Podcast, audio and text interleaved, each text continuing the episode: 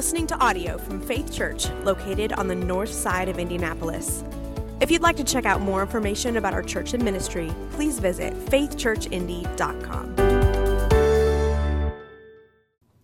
Hey, Faith Church, we're the Weismans. This summer sabbatical has been great, but we sure are missing our faith family and can't wait to be back uh, in worship with you in about a month or so. Uh, today's scripture reading comes from Proverbs 18, verses 1 through 8 and 12 through 21.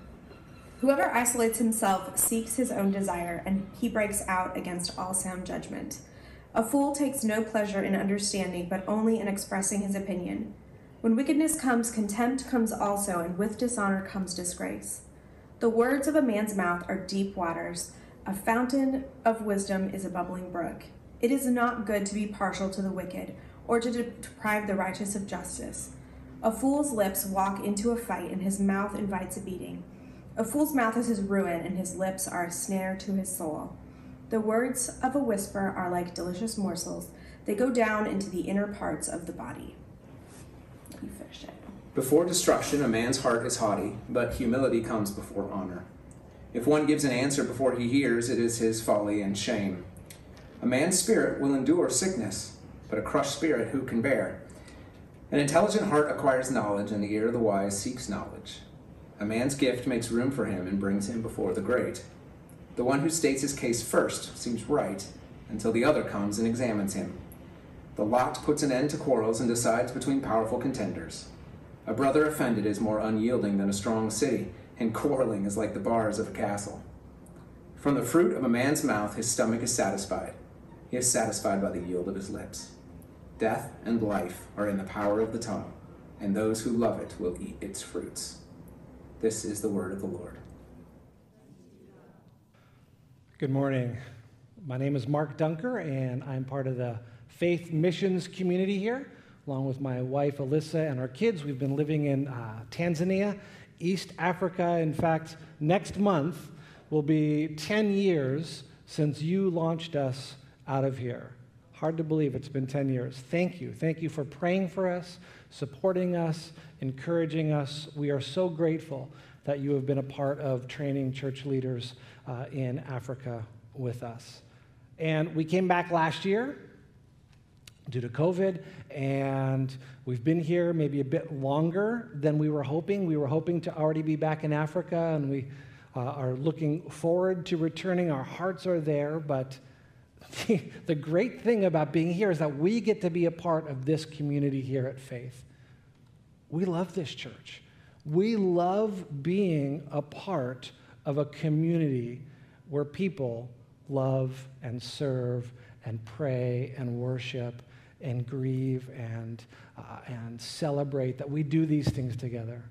We're grateful to be part of this community. Now, God has called us to be in community. Do you remember what Jesus' prayer was? And in John 17, Jesus praying for, for all of those who would believe, his prayer is that we would be one. His prayer is that we would be one. Community is something that God has designed. It's not something that we uh, just want and we think church is a good thing. We're supposed to be doing this. We've been called to do this. We've been created for community. Uh, at the end of the service, you're going to uh, get to hear from the students heading out, and there's a lot of prayer cards. Uh, you'll be able to pick up the prayer cards for the students who are graduating, uh, who have graduated high school and they're moving on. So many of them, in their prayer requests, they're praying that they could make good friends, that they could find good community. This is, this is what we've been created for. Unfortunately, when we look at our communities, whether that's church, our families, uh, work, and school, we just see so much division. We see so much brokenness. That God has called us to be one, but we're not often one. And I have to be honest that I am really saddened at the words that I have spoken at the things that I have done to break community, to break relationship, when I look at some of the ways that I've treated others around me, it's pretty sad. I'm guessing I'm not the only one. think of a relationship that you have or had that's gone south. I remember working with uh, uh, a team, this is years ago, and uh, along with uh, another guy, we really thought that there was something that we needed to share with this uh, other person we were working with, and, and we felt that we could bring this truth and, and that he would hear it and respond. So the three of us sat down, and as we were talking, as we were sharing these things, this guy wasn't getting it. And we were getting frustrated like, no, you don't understand. This is a problem. This is a problem that's going on in your life. And this conversation wasn't going very well. And then I, I said something. I'm not going to tell you what I said, that would be too embarrassing right now, but our relationship never recovered. Now, our relationship wasn't that strong to start with, and I, I, I do believe that there was truth in what I was trying to share, but I wasn't listening to him well. I certainly was more concerned, concerned about the truth that I wanted to share than about what was going on in my brother's heart. We do that, don't we? We mess up relationships. I am tired. I am tired of the damage that I bring to the relationships around me. Why do we do this? Why are relationships so difficult? even this week, I'm guessing that some of you have had some really tough conversations with people you love and people you care about.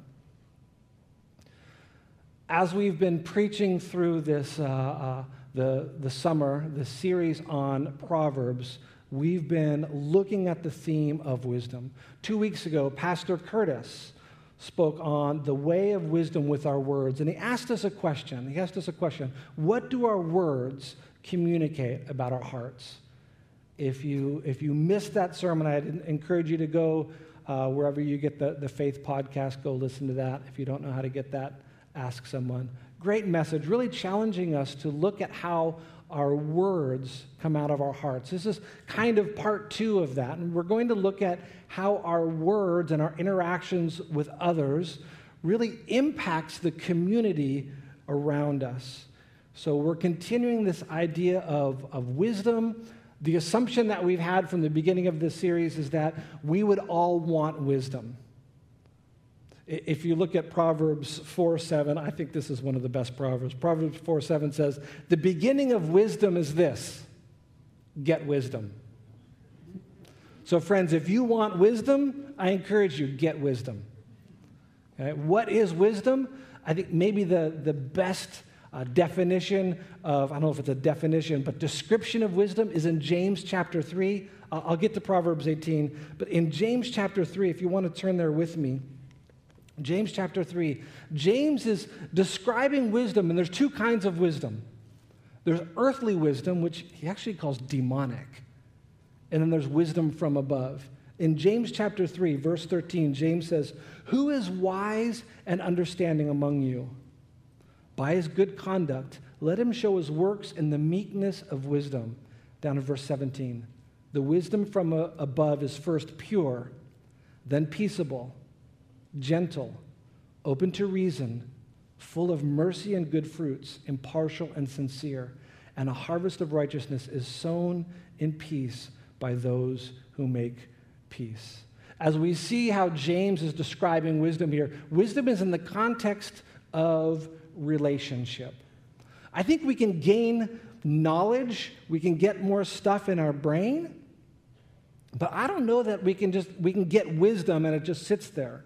I, I haven't read this anywhere, but I would say that wisdom separated from relationship isn't wisdom.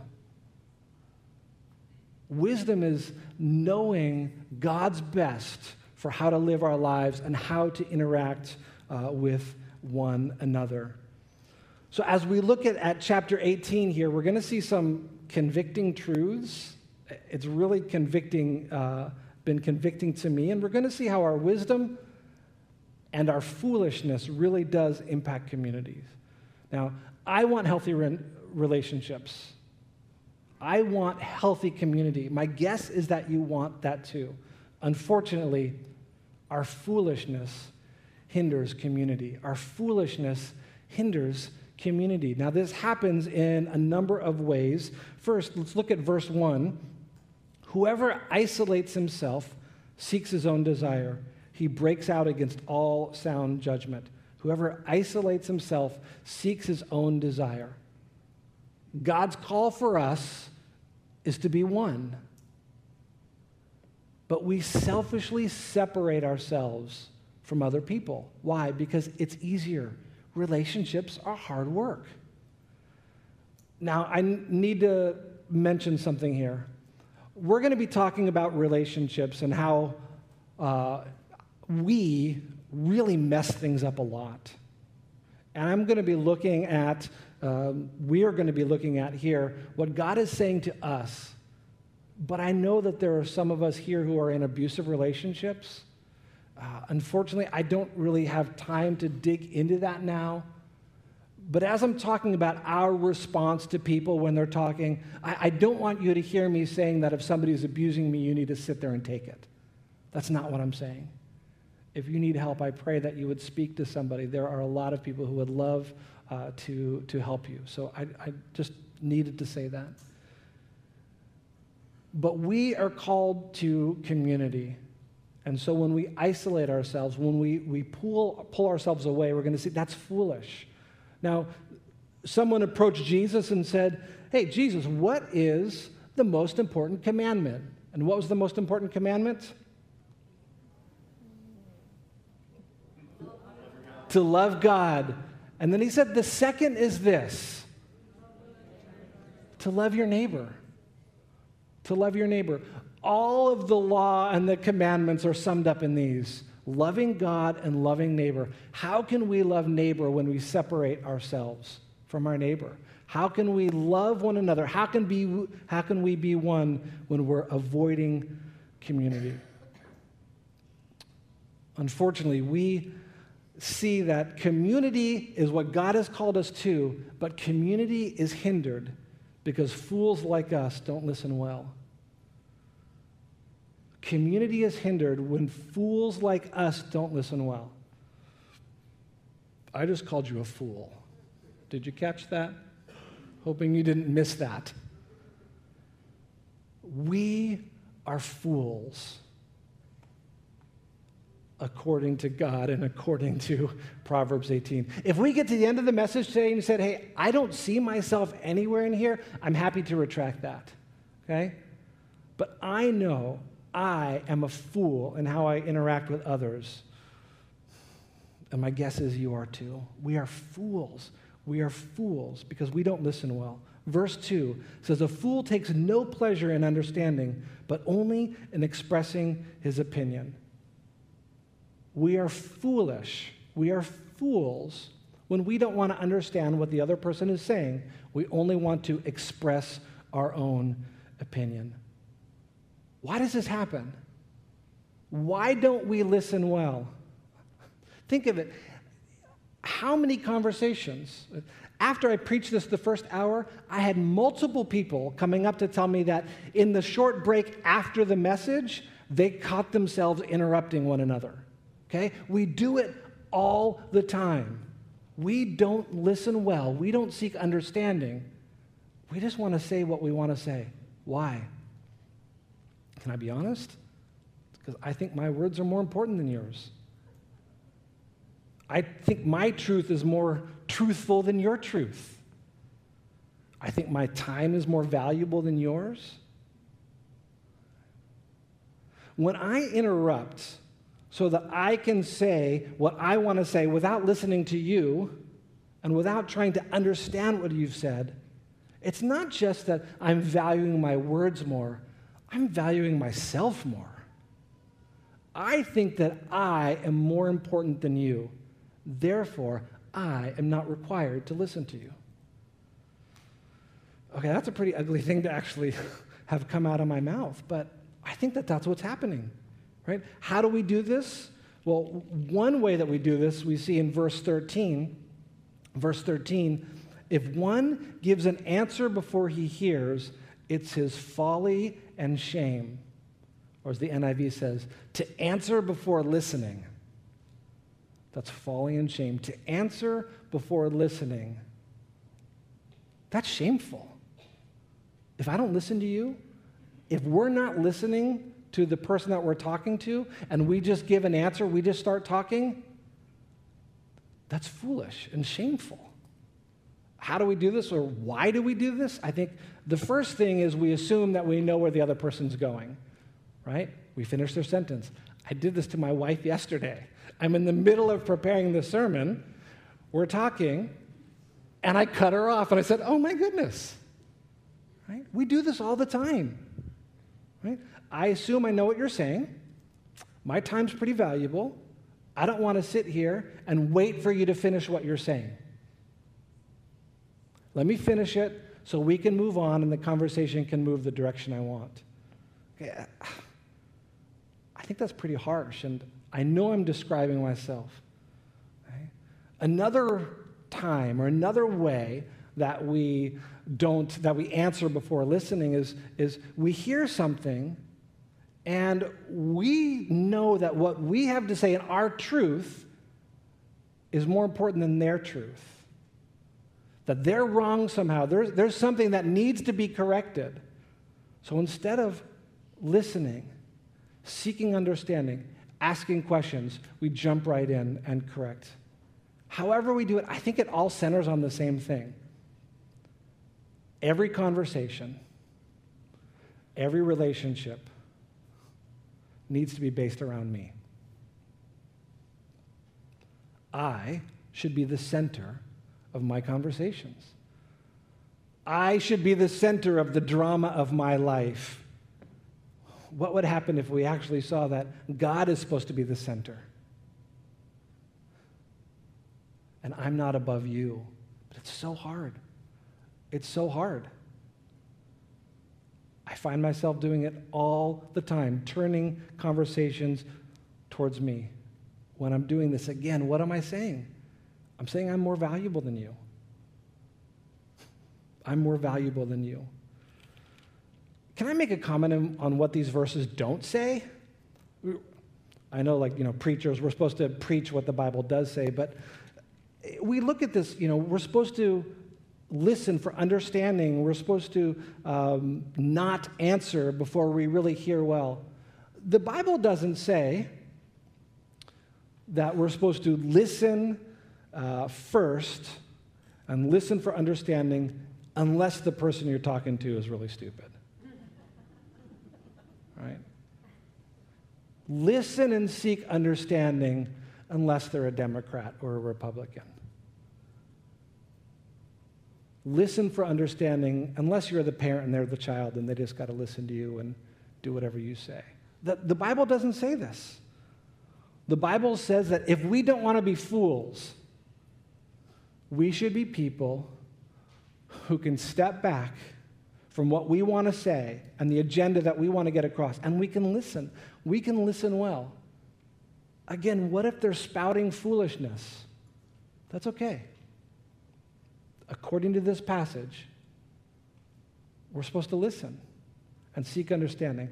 At a minimum, at a minimum, we're going to communicate to the other person that we care about them and, they, and we care what they have to say. But at best, we might actually understand them better, understand where they're coming from. It might help us to build relationship. We might even gain some wisdom. Verse 15 says, An intelligent heart acquires knowledge, and the ear of the wise seeks knowledge. Can I just say that it's really hard to gain, to gain wisdom and understanding and knowledge when we're the ones talking? So when we look at these verses, again, we see that, that not only do we not value other people's words, we, we don't value them as people. And we see that back in verse 3. And commentators, they say that verses 1, 2, and 3 are kind of building on each other. This fool that isolates and doesn't want understanding and only wants to speak their own truth. And we get to verse 3. And it says, when wickedness comes, contempt comes also. And with dishonor comes disgrace. What is contempt? Contempt is feeling you have no value. There's nothing in you that I need to listen to. You are not worthy of my time. How many of us in the, the news that we consume do we sit there and listen to people speaking about the other side with contempt? Not only are their, their views wrong, but they're actually evil, wicked people. And I think, I think one of the things that's, that, that happens to us is when we allow ourselves, when we, when we feed on a diet of this superior, self righteous attitude, this contempt towards the other, when we feed ourselves with that, I think it's easy for us to start doing that and looking at others with contempt. I don't care who it is that's on the other side. I don't know who it is that you're talking to and you're, you're arguing with or you have a broken relationship with, but that's a person created in the image of God. God's call to us is to be one. God's call to us is to be one. Unfortunately, again, community is hindered because fools like us don't, don't listen well. And we see in the passage also that community is hindered because fools like us, we don't speak well. We don't speak well. When we speak, we speak foolishly. Look with me at verses 6 and 7.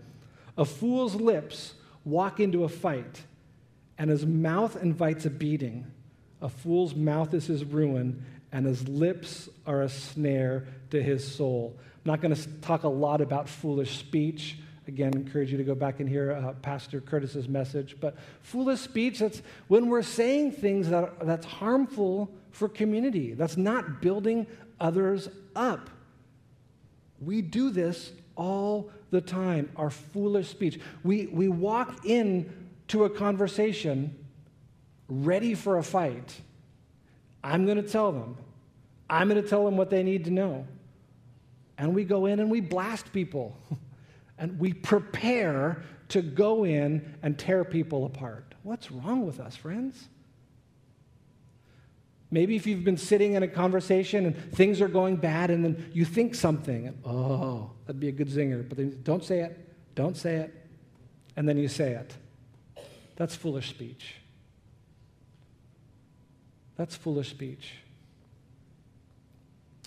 Back in Proverbs, I'm jumping out of 18. Back in Proverbs 16 28, it says, A whisperer separates close friends. And here in verse 8, back in 18 8, sorry, I'm jumping around, chapter 18, verse 8, the words of a whisperer are like delicious morsels. They go down into the inner parts of our body. One of the main types of foolish speech that we engage in is gossip and slander. We love to talk about other people. Isn't that what the news is? Right? We love to talk about other people. I love to eat chips and salsa. I'm pretty low class. But when you got good chips with a really nice salsa and you're eating it and you got the kind of the tangy and the spicy and the salty, oh, it's so good. And when I'm eating it, I like to eat it slowly so I can savor it. That's what we do with gossip. Mm, we think about it, we savor it. We want to hear these things about other people. Why? I think it's because gossip builds community. I didn't make a mistake. I think it does. I think gossip builds community. Unfortunately, it's not the right kind of community. What happens when we gossip? When you and I are talking about someone else, when we're able to laugh at them or mock them, make fun of them in some way. We're building a closer bond, a closer relationship. But that community, that bond that's being built, is at the expense of the community that God's calling us to, that we would all be one. I don't have time to go into gossip, but here's, my, here's my advice stop it. When you hear someone talking about someone else, I would encourage you just to politely, but just interject. I know I said don't interrupt. I'm telling you now to interrupt, okay? Just politely say, excuse me, is what you're going to share, is that going to help us to build community with that person? Is that going to help us love them more? And if not, say, I'd rather not hear it. Okay? And if you start to say something and realize that you're sharing gossip, stop it. Ah, I'm sorry, I, I shouldn't say what I'm saying. Foolish speech. Okay? We break community through our foolish speech. Instead of being fools who hinder community, let's be peacemakers. Let's be people who bring who bring God into situations, who bring peace, right? Wisdom that James was talking about, it's peaceable. We should not be people who, who fight. We should be people who build community by being peacemakers. I want to be a peacemaker. I want to be somebody who's building relationship and not breaking relationship. Foolish speech, gossip, slander, these things destroy. These things destroy community. Okay? I don't want to be somebody who's stopping community because of the things that I say. Verses 20 and 21 are a great conclusion, great for us to think about as we, as we uh, close our time here. Verse 20 From the fruit of a person's mouth, his stomach is satisfied. He's satisfied by the yield of his lips. Death and life are in the power of the tongue, and those who love it will eat its fruits. The words we speak are really powerful. And we are going to bear the consequences, and we will be judged on the things we say and how we treat other people. Communities hindered because fools like us, we don't listen well and we don't speak well. And that's not who God has called us to be. Our foolishness, our foolishness can destroy community. Instead, let's be people who build community. How can we do this? First, I think we need to be self aware. We just need to start listening to ourselves more. Okay? And hopefully today this will, this will help you. So start listening to hear how many times am I cutting off other people? Okay? How many times, parents, do we cut off our kids? Because we're just tired of them. Just being serious, guys, sorry. How many times do we cut off our spouse because, oh, well, I've heard that before, or I, am busy? Okay? We do it all the time. Let's be self aware. Let's stop. Let's listen. Sitting down and listening to another pe- person, it's a good thing. Slowing down and being in community, it's a good thing. It's something we're called to. How do we do it? I think that the greatest thing is James 1 9, going back to James. Let's be quick to listen and slow to speak. If you want to tat- tattoo that one on your arm, okay? quick to listen, slow to speak. If we remember that, I think it's going to have a, a huge impact on our relationships and the community around us. Okay? There's a question, well, what about, you know, Ephesians 4.15? It says to speak the truth in love. Yeah, but, but Paul never actually tells us we need to speak in every situation. There might be times when it's best not to speak. If you think you're going to have a tough conversation, I would encourage you to pray and pray quite a bit before that. You might find that the thing that you felt was so important, it might not be important, as important, or your love for that person really might, might grow. I'm not saying truth doesn't matter, but I'm saying that community matters and God has called us to be one. God has called us to unity and community. When we can recognize our own foolishness, take ourselves out of the center, honor and value others, we build community. We gain wisdom. And I think we honor God, the one who has called us to be one. Let's pray.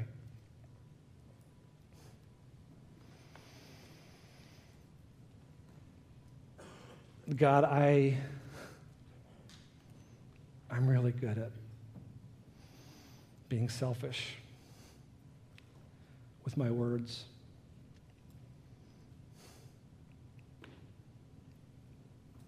God, I struggle to love others more than myself. God, you've called us to community. You've called us to be one. God, we pray that we would be people who would seek unity in our homes, at church, school, work, wherever we're at, God. Help us to be peacemakers. Help us not to be fools. We pray in Jesus' name. Amen.